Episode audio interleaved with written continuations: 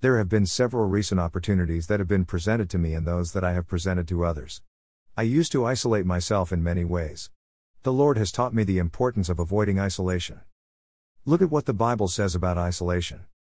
Proverbs 18:1 Whoever isolates himself seeks his own desire, he breaks out against all sound judgment.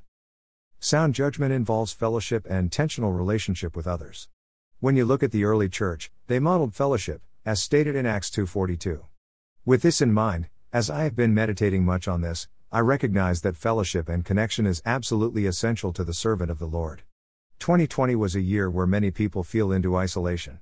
For some of us, we quickly realize the coming desolation if we continued in this lifestyle.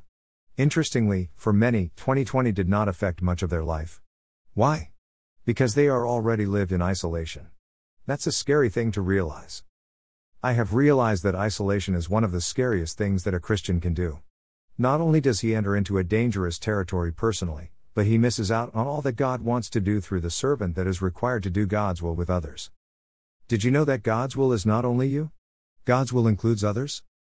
In recent weeks, through friendships and relationships, I have made significant decisions in my life.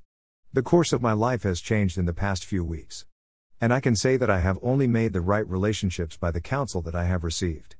Also, I recognize more and more that my calling is not alone but in fellowship, and in a team. There was a potential opportunity for me to live in Mexico for a season. However, I was going to do it alone. The Lord closed those doors and opened a better one. This opportunity, which I am now walking in, is surrounded by a community and is a team effort. This is what the Lord would have. When I look at the book of Acts, I see ministry teams, for example, Paul and Barnabas or Peter and some of the Jewish brethren. Also, consider the disciples of Jesus during Jesus' ministry, they went out in pairs.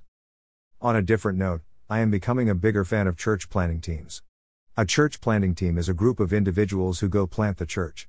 Of course, there is the overseeing pastor that leads the church, potentially with other elders. The reason why I prefer church planting team is because of the biblical logic above that encourages fellowship and group ministry.